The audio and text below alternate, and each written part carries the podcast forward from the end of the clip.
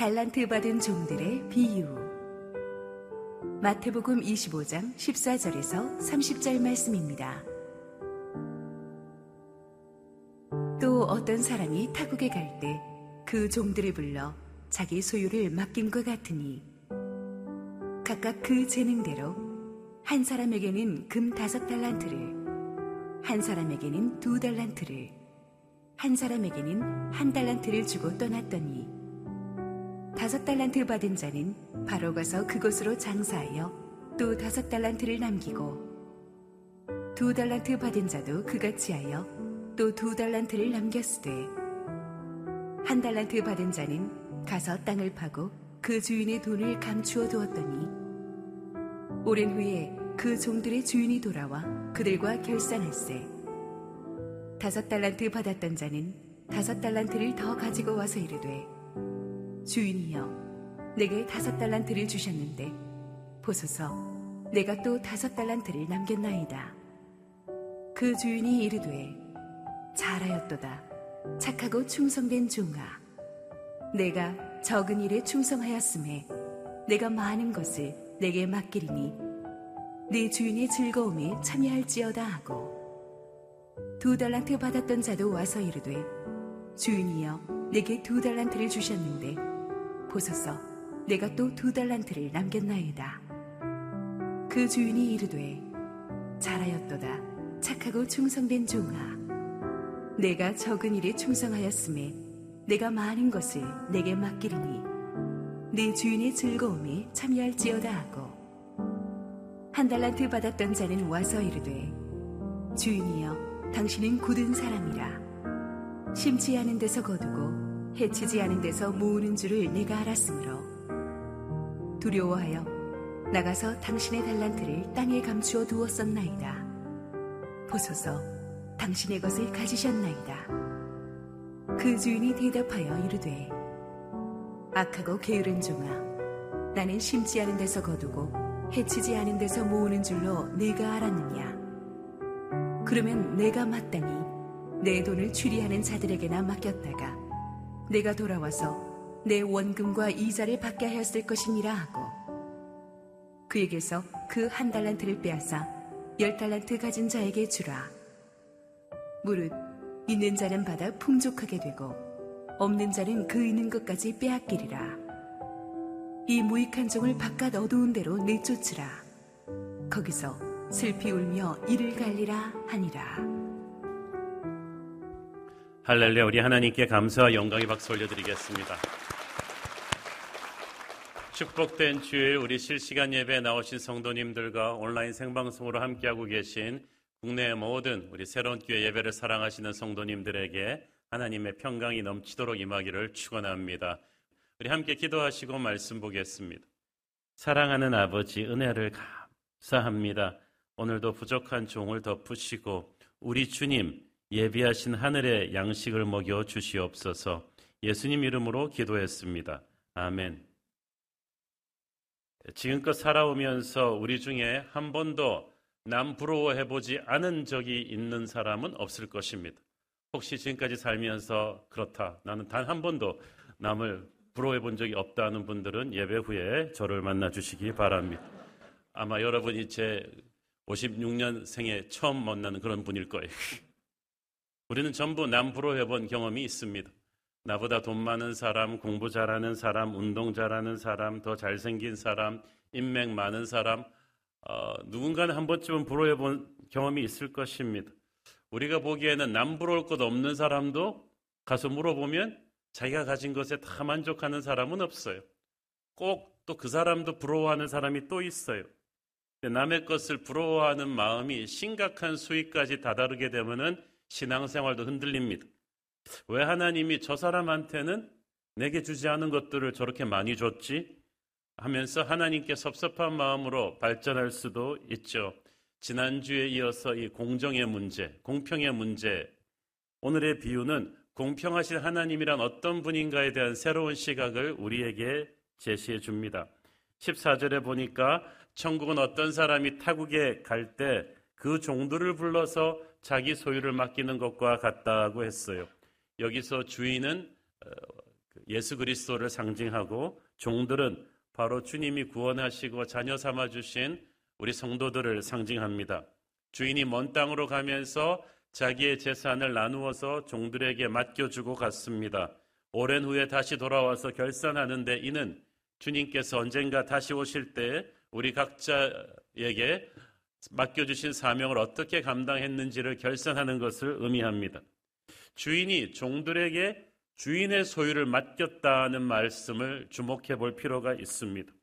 사람들은 자기 몸이, 자기 건강이, 자기 재능이, 자기 재물이 자기 것이라고 생각합니다.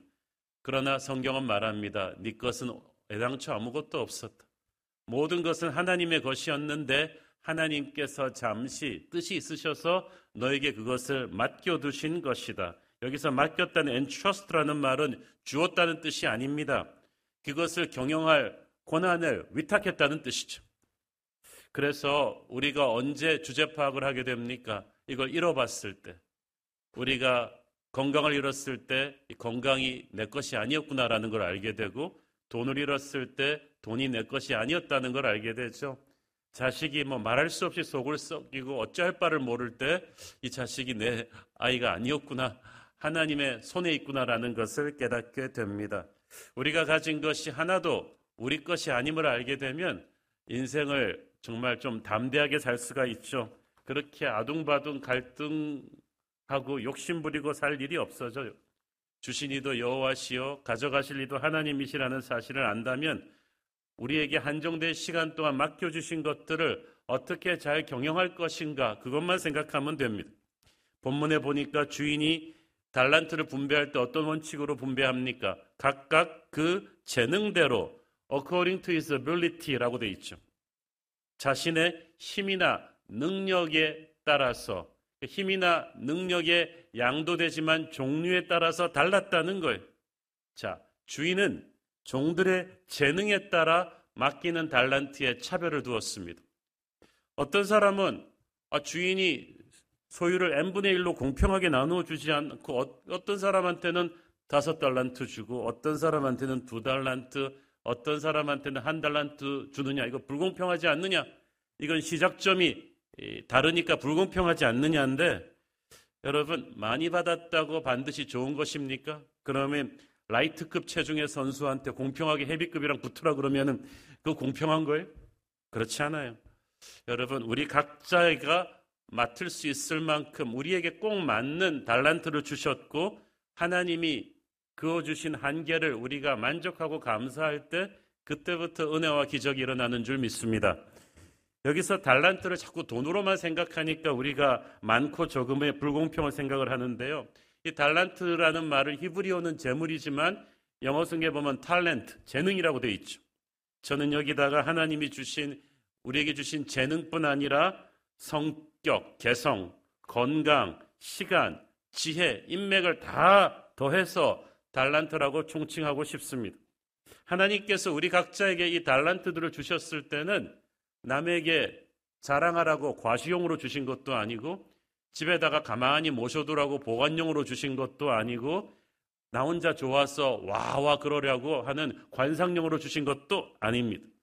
하나님이 달란트를 주신 것은 경영하라고 주신 거예요. 활용하라고 주신 거예요. 각각 그 재능대로 달란트를 나누어 주었다는 말은 각자에게 맞는 달란트를 주었다는 뜻이에요. 말이 달란트지 주인은 현금이 아닌 그만한 가치의 땅을 주었을 수도 있고 농사를 잘 짓는 사람이면 땅을 경영하라고 주었을 수도 있고 또 목축을 잘하는 사람이면 양떼를 주었을 수도 있고 또 장사를 잘하는 사람에게는 그만한 가치의 옷감을 주었을 수도 있습니다. 주인은 각자에게 맞는 달란트를 줬어요. 맞는 달란트를 받는 게 얼마나 중요한지 아세요? 붓과 물감은 미켈란젤로에게는 아주 좋은 선물입니다. 화가에게는 정말 좋은 선물이에요. 그렇지만 뭐 베토벤에게는 별로 의미가 없죠. 마찬가지로 피아노는 쇼팽이나 베토벤에게는 좋은 선물이지만 미켈란젤로에게는 고물단지에 불과한 거예요. 그러므로 우리가 남과 나의 달란트를 비교할 필요가 없는 게 나한테 맞는 선물을 하나님이 주셨습니다. 종들이 각각 다른 능력을 가지고 있는 것을 주인이 정확하게 알기 때문에 그에 맞는 선물을 주셨습니다. 고린도전서 12장 4절 7절 보세요. 은사는 여러 가지나 성령은 같고 직분은 여러 가지나 주는 같으며 또 사역은 여러 가지나 모든 것을 모든 사람 가운데서 이루시는 하나님은 같으니 각 사람에게 성령을 나타내심은 유익하게 하려 하심이라. 말은 무슨 말입니까? 모두가 각자 다른 재능과 사명을 가졌지만 하나님은 이 모든 것을 총괄하시는 심포니의 오케스트라 주의자처럼 모든 각자에게 주어진 재능을 가지고 최선을 다할 때 합해서 어떤 그림이 나오는지 하나님에게는 큰 그림이 있다는 거예요.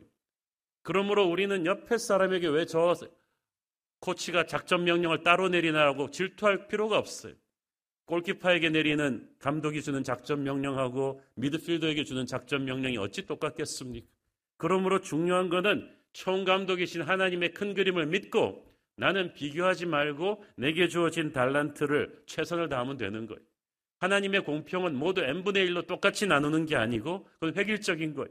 각자의 재능과 특성에 맞는 사명을 부여받는 것입니다. 주인에게 칭찬받은 다섯 달란트, 두 달란트 받은 종들의 특징이 있어요. 첫째는 즉각적인 순종을 했다는 거예요. 그들은 주인에게 달란트를 받자마자 이거 어떻게 할까 하고 고민하지 않았어요. 뭐 내일부터 생각해 보지라고 미루지도 않았어요. 성경에 보면 바로 가서 그것을 가지고 장사했다는 사실이 중요합니다. 성경은 지체하지 않는 순종을 강조합니다. 믿음의 영웅들은 전부 말씀이 떨어지는 즉시 순종합니다. 시간을 미루게 되면 순종하기가 어려워져요. 시간을 미루게 되면 마귀가 달라붙거든요.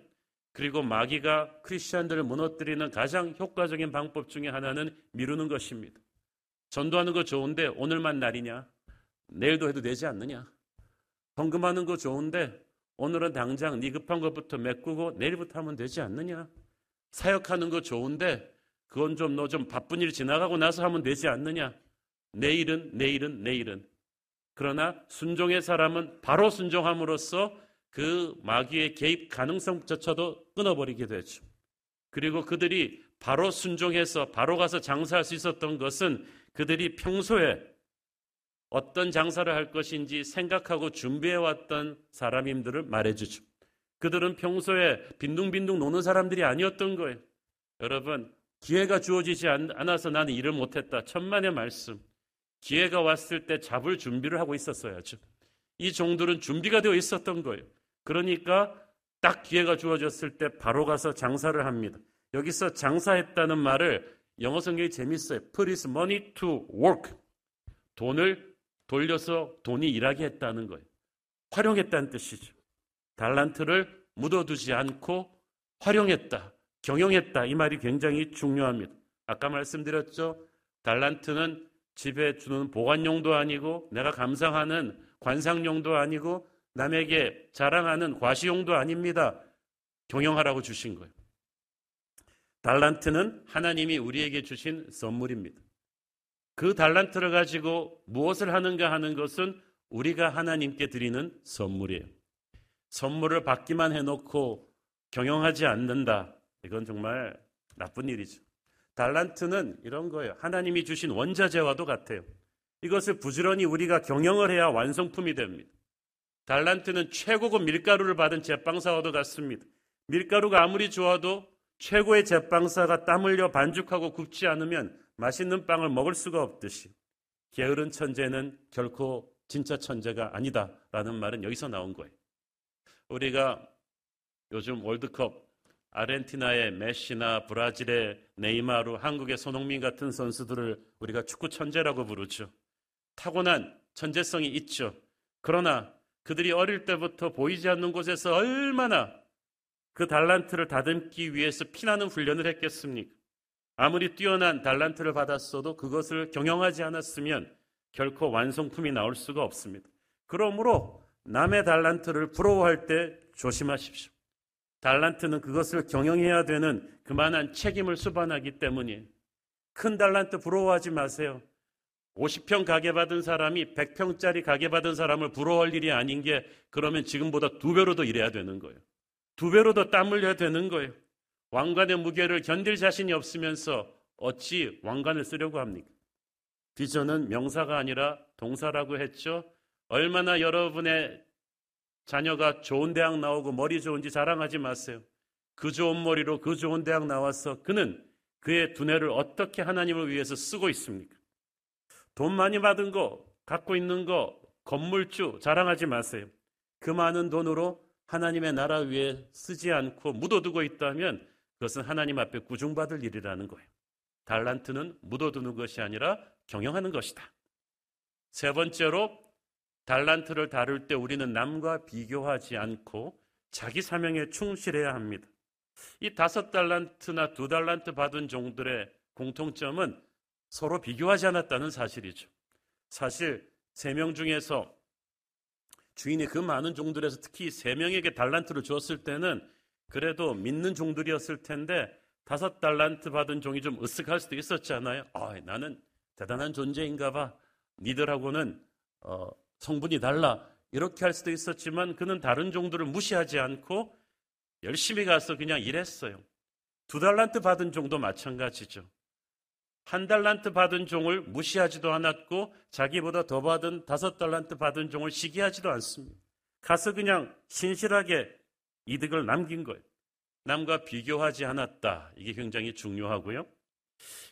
미국 피츠버그 대학의 세계적인 학습 연구 개발 센터를 창설한 로버트 글레이저 박사라는 분이 있는데 이분이 60년대 초반에 미국 교육계에 절대평가 방법이라는 아주 획기적인 교육 측정 평가법을 도입시켰습니다. 그게 뭐냐면은 그때까지만 해도 미국, 일본, 그리고 독일 등을 비롯한 서구 선진국 학교들에서 사람을 평가할 때는 항상 그 집단에 있는 사람들을 평균을 내 가지고 그 평균치를 기준으로 사람을 평가했어요. 그래서 이걸 상대적인 평가라고 하는데 그래서 우리나라에서도 어, 아이들의 평균 점수 내잖아요. 학급 석차, 정교 석차, 전국 모의고사 석차는 다 이 평균치를 기반으로 해서 대학교 학점도 주어지는 것입니다. 그런데 글레이저 박사는 그건 잘못된 거다. 모든 인간에게는 각자 주어진 기본 능력의 결이 다르다.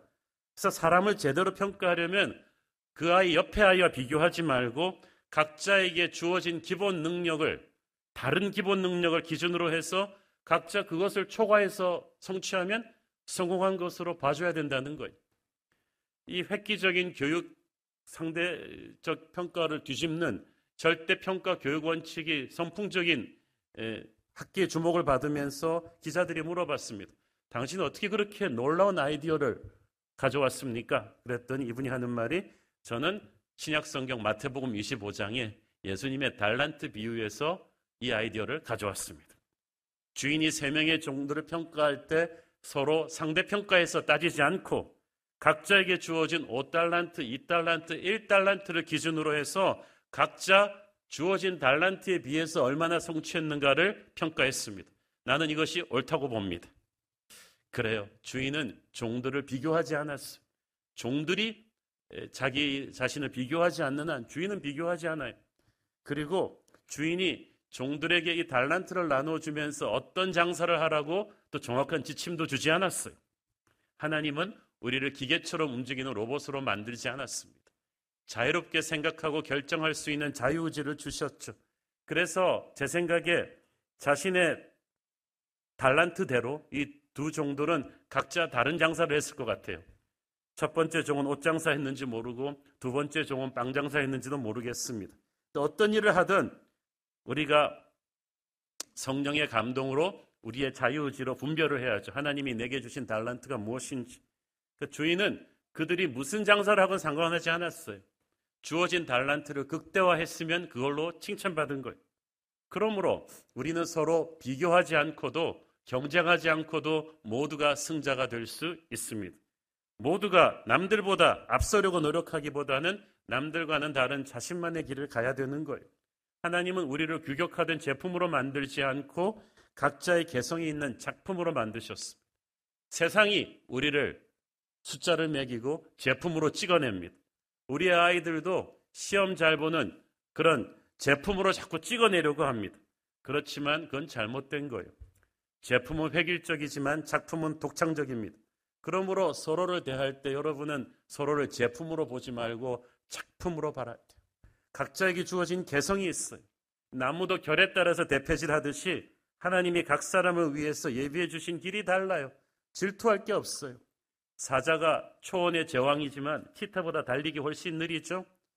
어, 악어처럼 수영도 못하죠. 그렇지만 사자가 벽에다 머리를 박고 나는 왜 수영을 못하는 거야? 나는 왜 이렇게 느린 거야? 이러면서 자괴감에 빠지지 않지 않습니까? 팔방미인은 없어요. 우리 한 사람 한 사람을 위한 하나님의 축복은 똑같지는 않지만 공평하십니다. 나를 나보다 더 잘하는 하나님께서 내게 맞는 달란트를 주시기 때문이죠. 그러므로 괜히 우리가 자꾸 남을 질투하고 자기에게 주어진 것에 불만족해서 투덜대지 말아야 되고 특히 어설프게 남 따라하지 마십시오. 남에게 맞는 옷이라고 해서 내가 입는다고 예쁜 건 아니거든요. 나한테 맞는 옷을 입어야 돼요. 마이클 졸던이 농구에서는 전설적이었지만 야구하다가 어떻게 됐는지 아시죠? 너무나 평범한 존재인 거예요. 하나님이 내게 주신 길을 가는 게 중요합니다. 주인이 돌아와서 충실했던 종들에게 보상을 해줍니다. 20절 읽습니다. 다섯 달란트 받았던 자는 다섯 달란트를 더 가지고 와서 이르되 주인이여 내게 다섯 달란트를 주셨는데 보소서 내가 또 다섯 달란트를 남겼나이다. 달란트를 최선을 다해 경영한 자는 주님 다시 만나는 것을 부끄러워하지 않아요. 어, 착한 일을 하고 아빠에게 달려오는 아이처럼 당당한 거예요. 종은 그러면서도 겸손합니다. 자기가 이 정도 이익을 남겼으니까 주인도 보상해 달라고 하지 않아요. 이미 보상은 주인이 알아서 해줄 거라는 믿음이 있잖아요. 주인이 어떻게 보상해 줍니까? 21절 읽습니다. 그 주인이 이르되 잘하였도다 착하고 충성된 종아 네가 적은 일에 충성하였음에 내가 많은 것을 네게 맡기리니 네 주인의 즐거움에 참여할지어다 하고 well done 아주 훌륭해 하나님의 박수갈채가 뜨는 거죠. 여기서 착하고 똑똑한 종아 뭐 이런 말 하지 않았잖아요. 충성된 종아 하나님의 칭찬의 판단 기준은 충성입니다. 그러면서 말씀하세요. 네가 적은 일에 충성하였음에 네가 내게 많은 것을 맡길 것이다. 많은 이윤을 남긴 것에 대한 보상은 물질적인 것이 아니라 더 큰 기회를 주는 것입니다. 더 큰 일을 경영할 수 있는 그 기회를 주는 거예요. 그런데 다섯 달란트 경영하는 거 결코 적은 일 아니거든요. 한 달란트가 그 당시 27억에서 30억 정도로 보니까 다섯 달란트면 거의 135억, 150억에 가까운 돈이에요. 큰 일인데 150억짜리 사업하라 그러면 큰 일이잖아요. 근데 주인은 네가 적은 일에 충성했다. 야, 그게 적은 일이면은 큰 일은 정말 뭘까? 우리가 생각하기에 큰 일이 하나님께는 큰 일이 아닙니다. 여러분을 향한 하나님의 꿈은 여러분이 생각하는 것보다 훨씬 큽니다. 주인은 많은 것으로 네게 맡길 거라고 하셨어요. 하나님께서 우리에게 주어진 작은 사명을 성실하게 해내면 그 다음 스텝은 1 더하기 1이 2가 아니라 30배, 60배, 100배 차원으로 가게 될 거예요. 요셉은 사실 야곱의 집도 팔레스타인에서는 한다 하는 부잣집이었는데 보디발의 집을 경영할 때는 요셉은 이런 집이 다 있나 했을 거예요. 근데 설마 그 집을 신실하게 경영하고 나서 그가 애굽 전체를 경영하게 될 줄은 누가 알았겠습니까? 그것은 요셉이 생각했던 그 꿈보다 30배, 60배, 100배의 꿈이었어요. 하나님께서 여러분에게 주어진 작은 일에 신실하면 여러분이 상상도 못하는 30배, 60배, 100배 자리에 세워주실 줄 믿습니다. 근데 중요한 건 하나님이 큰 일부터 맡겨주시지 않는다는 거예요. 작은 것부터 신실하게 하는 걸 보면서 이 큰 일을 맡겨주십니다. 그런데 이 주인이 다섯 달란트 받은 종하고 두 달란트 받은 종을 동등하게 대우하십니다. 하나님께 중요한 것은 얼마나 많이 남겼느냐, 은사를 얼마나 많이 받았느냐가 아니라 주어진 일에 얼마나 충실했느냐. 하나님은 우리에게 주신 능력 밖의 성과를 내려고 하지 않습니다. 없으면 없는 대로 최선을 다하라는 거죠. 그러므로 달란트 작은 것을 탓하지 말고 충성스럽지 못한 것을 회개해야 됩니다. 여러분 사업해 보신 분들은 알겠지만 다섯 달란트 투자해서 다섯 달란트 남기는 사업하기 어렵습니다. 여러분 5억 투자해서 가게 열고 나서 5억 순수익 내기 쉬워요? 피가 땀이 되도록 일해야 됩니다. 어, 아마 이 종들은 이만한 이윤을 남기기 위해서 정말 잠 못 이루는 밤을 노력해야 됐을 거예요. 그 땀을 주인이 인정해 준 것입니다.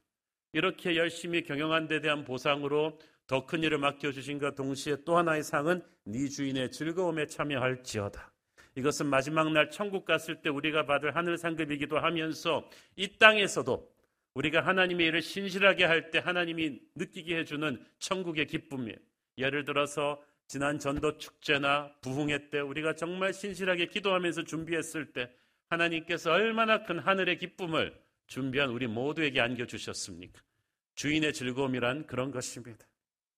자, 그런데 다른 두 종들과는 달리 이 한 달란트 받은 종은 주인한테 엄청난 꾸지람을 듣습니다. 왜냐하면 달란트를 땅에 묻어버렸기 때문이죠. 18절. 한 달란트 받은 자는 가서 땅을 파고 그, 그 주인의 돈을 감추어 두었더니 다른 종들은 바로 가서라고 되어 있는데 이 사람은 그냥 가서라는 걸로 봐서 좀 고민을 했던 것 같아요. 나는 이거 어떻게 해야 되나? 그리고 그 당시는 이 보물을 땅에 묻는 것이 은행이 없던 시절이니까 가장 안전하게 보물을 보관하는 방법이었어요. 그런데 이 종은 완전히 주인의 의도를 잘못 읽었어요. 그런 식으로 땅에 파묻어 둘 거면 주인도 땅에 파묻어 두지 왜 사람한테 맡겼겠어? 살아 숨쉬는 사람에게 땅에 묻어 두지 않고 이 보물을 맡긴 것은 경영하라는 뜻이죠. 하나님이 우리에게 은사를 하나님이 갖고 계시지 않고 우리에게 나누어 주셨을 때는 경영하라는 뜻이죠. 그러므로 하나님이 가장 싫어하시는 죄 중에 하나가 이것을 묻어버리는 게으름입니다. 게으름은 달란트 킬러예요. 성경 곳곳에서 게으른 자는 먹지도 말라 그러잖아요. 하나님이 가장 싫어하는 죄입니다. 저는 생각해 봤습니다. 이 종이 왜 이렇게 했을까? 아마도 다섯 달란트, 두 달란트 받은 다른 동료들을 보면서 자기한테는 한 달란트밖에 주지 않은 주인에 대해서 불만을 품었던 것 같아요. 주인이 나를 이 정도로밖에 안 보나? 자존심 상하네? 여러분, 희한하게도 이미 많은 걸 받은 사람들이 받은 것에 대한 감사보다는 자기가 받지 않은 것들에 대한 불평이 많아요. 잘 사는 집 애들이 더 불만이 많아요. 잘 사는 나라 사람들이 더 불행해요. 엘리트들일수록 상대적인 열등감이 많습니다. 자기가 1등 못하면 막 견딜 수가 없어요. 왜 나한테 한 달란트밖에 안 줬냐는 거죠. 그런데 하나님께 섭섭한 거죠. 그런데 여러분 한 달란트는 작아요?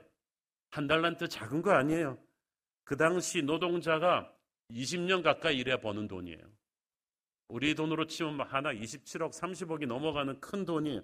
하나님은 그 누구에게도 하찮은 달란트 주신 적이 없어요.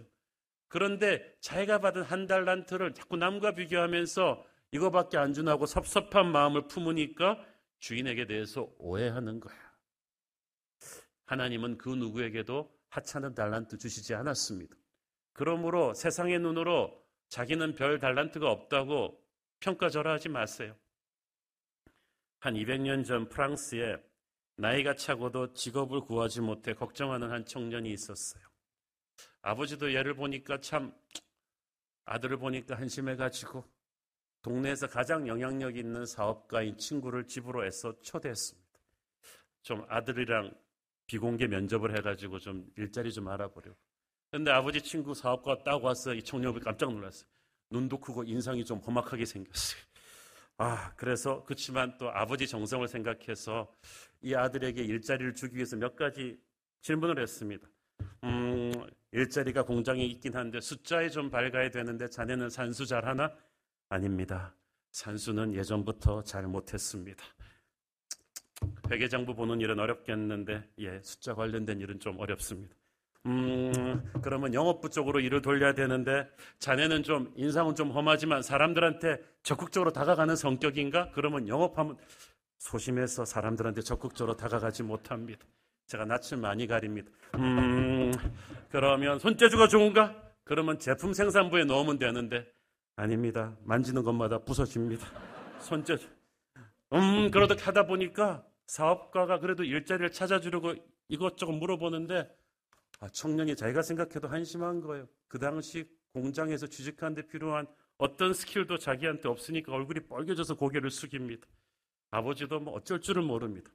사업가는 그 자리에서 뛰쳐나오고 싶었지만 아버지 체면을 생각해서 아 알았네. 그러면 내가 일자리 생기면 연락 줄 테니까 자네 이름하고 주소랑 좀 적어서 나한테 주게.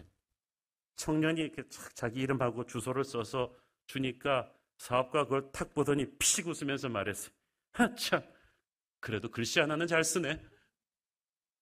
아무 생각 없이 던진 칭찬이었고 사업가는 다시는 그 청년에게 연락하지 않았습니다. 그런데 그 청년은 그 사업가가 던진 그 한마디 글씨 하나는 잘 쓴다. 이 말을 듣고 큰 은혜를 받아가지고 그래 내가 글씨는 잘 쓰지 글씨뿐인가 나 글 쓰는 것도 좋아하잖아. 그러면서 그 잘 쓰는 글씨로 열심히 소설을 썼어요. 이 청년이 누구냐? 훗날 삼총사와 몽테크리스토 백작으로 세계적인 명성을 떨치게 되는 프랑스의 대문학 또 알렉산더 듀마입니다. 그중 제가 나은 사진을 택했는데 그 당시 프랑스의 회사에서 원하는 스펙이 아무것도 없었던 그러나 글 잘 쓰는 그 재주 하나 사장될 뻔했던 그 재주 하나는 인류 문학사의 명멸하는 위대한 별이었죠. 한 달란트의 재능도 분명한 재능이 하나님은 하찮은 달란트를 주신 적이 없어요. 그러므로 여러분과 여러분의 자녀를 대할 때 너는 왜 코딩도 못하니 영어도 못하니 그래갖고 취직하겠니 이런 세상의 말을 하지 마세요. 우리는 현재 우리가 사는 세상의 기준으로 옆 사람과 비교하면서 판정받는 존재가 아닙니다. 우리는 우리 자신도 모르는 미래의 어느 순간 어떤 하나님의 사명을 위해서 삼총사 몽테 크리스토 백작이라는 그 사명을 위해서 준비된 알렉산더 듀마처럼 하나님이 준비하신 한 달란트를 받은 사람인 줄로 믿습니다. 그런데 이 종은 이거 하찮은 거라고 하나님한테 섭섭한 마음을 품었어요. 얼마나 주인을 오해했는지 보세요. 24절 읽습니다. 한 달란트 받았던 자는 와서 이르되 주인이여 당신은 굳은 사람이라 심지 않은 데서 거두고 해치지 않은 데서 모으는 줄을 내가 알았으므로 이 말은 무슨 말이야? 당신은 투자에도 인색하고 일도 하지 않으면서 딴 사람 땀 흘린 걸로 착취하려는 돈밖에 모르는 구두쇠라고 주인을 매도한 거예요. 그렇게 함으로써 자기의 불성실을 이렇게 정당화시키려고 한 거죠. 그래서 내가 장사해서 이익을 남겨봤자 주인이 다 가질 것이고 만약 장사다 실패하면 원금까지 다 물어져 될지 모른다. 이런 두려움 때문에 자기가 할 수 있는 최선의 선택인 땅에 묻는 것. 그래서 이익을 남기지도 잃어버리지도 않는 편을 택했다는 것. 많은 사람들이 하나님을 이런 식으로 잘못 오해하고 있습니다. 하나님은 사랑의 하나님이신데 아, 무섭고 완고한 분이라고 생각을 합니다. 하나님은 우리에게 기회를 주시고 용서하시는 분이십니다. 우리가 실패해도 일으켜 세우시며 다시 할 수 있도록 힘 주시는 분이신데 하나님은 조금의 실수라도 하면 우리의 경을 칠 무서운 하늘 할아버지라고 생각하게 만드는 것. 마귀가 불어넣은 잘못된 생각이죠. 그런 생각을 하게 되면 믿음의 모험을 할 수가 없어요. 그런 생각을 하게 되면 무리로 걸을 수가 없어요. 그런 생각을 하게 되면 골리앗을 향해 돌을 날릴 수도 없어요. 실패할까봐 두려워서. 그러나 하나님은 담대한 하나님이십니다. 우리를 믿어주시는 분이십니다. 하나님에 대한 선한 생각을 해야 믿음의 순종을 하고 달란트를 경영을 할 것입니다. 26절, 27절 보세요.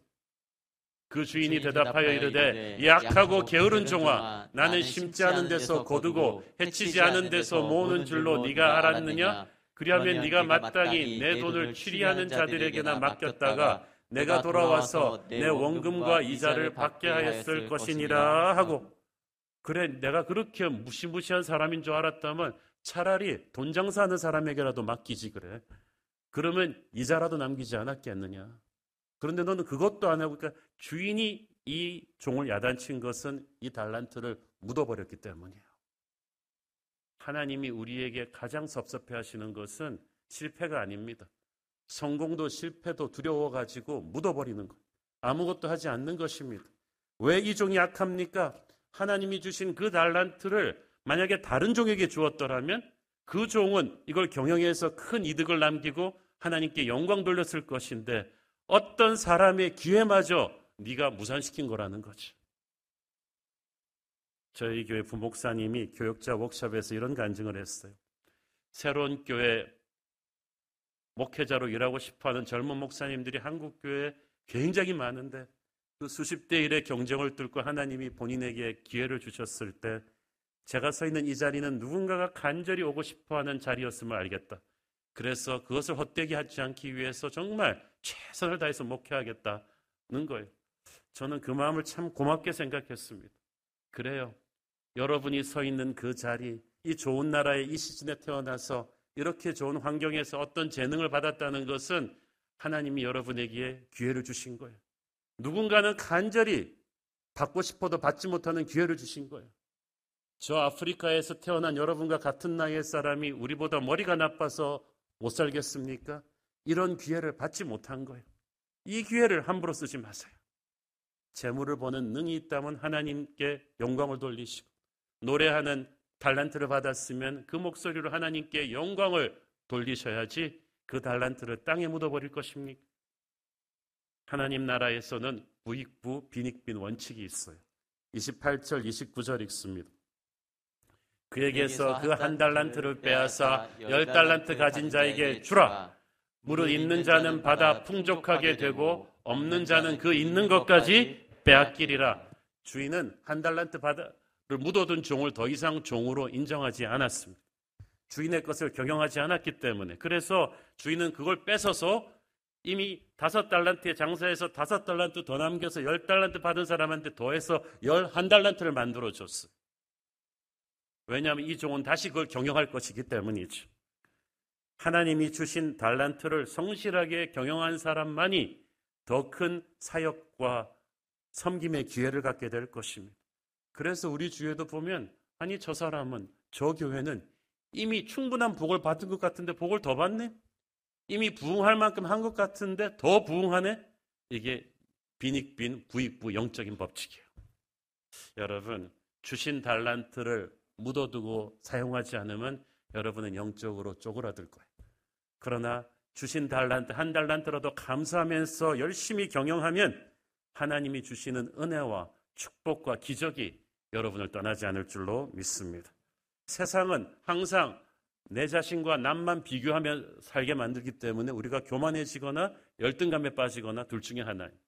모든 게 전쟁입니다. 그러나 하나님은 남을 보지 말고 너와 나를 보라고 합니다. 아무것도 아닌 내게 주신 하나님의 은혜를 보기 시작하고 그 뜻을 알기 시작하면 내게 주신 작은 탈란트의 힘에 감사하게 돼요. 핵폭탄의 원체인 핵탄두는 얼마나 작습니까? 그러나 그것이 도시 하나를 붕괴시킬 정도의 힘이 있듯이 여러분이 받은 작은 달란트도 순종하며 경영하면 역사를 바꾸는 힘이 있는 줄 믿습니다. 부족한 나를 통해서 그리고 내 형제들을 통해서 이루실 크고 놀라운 주님의 일을 기대하는 삶을 사시기를 축원합니다. 기도하겠습니다. 주님 은혜를 감사합니다. 세상과 세상 속에서 우리는 서로를 비교하는 데 익숙해져 있고 감사하지 않고 불평하고 비교하는 데 익숙해져 있었습니다. 이제 주님이 무슨 기준으로 우리를 평가하는지 알겠습니다. 주신 달란트를 감사하며 경영하게 하옵소서. 그래서 착하고 신실한 종이 받는 복을 받게 하옵소서. 예수님 이름으로 기도했습니다. 아멘.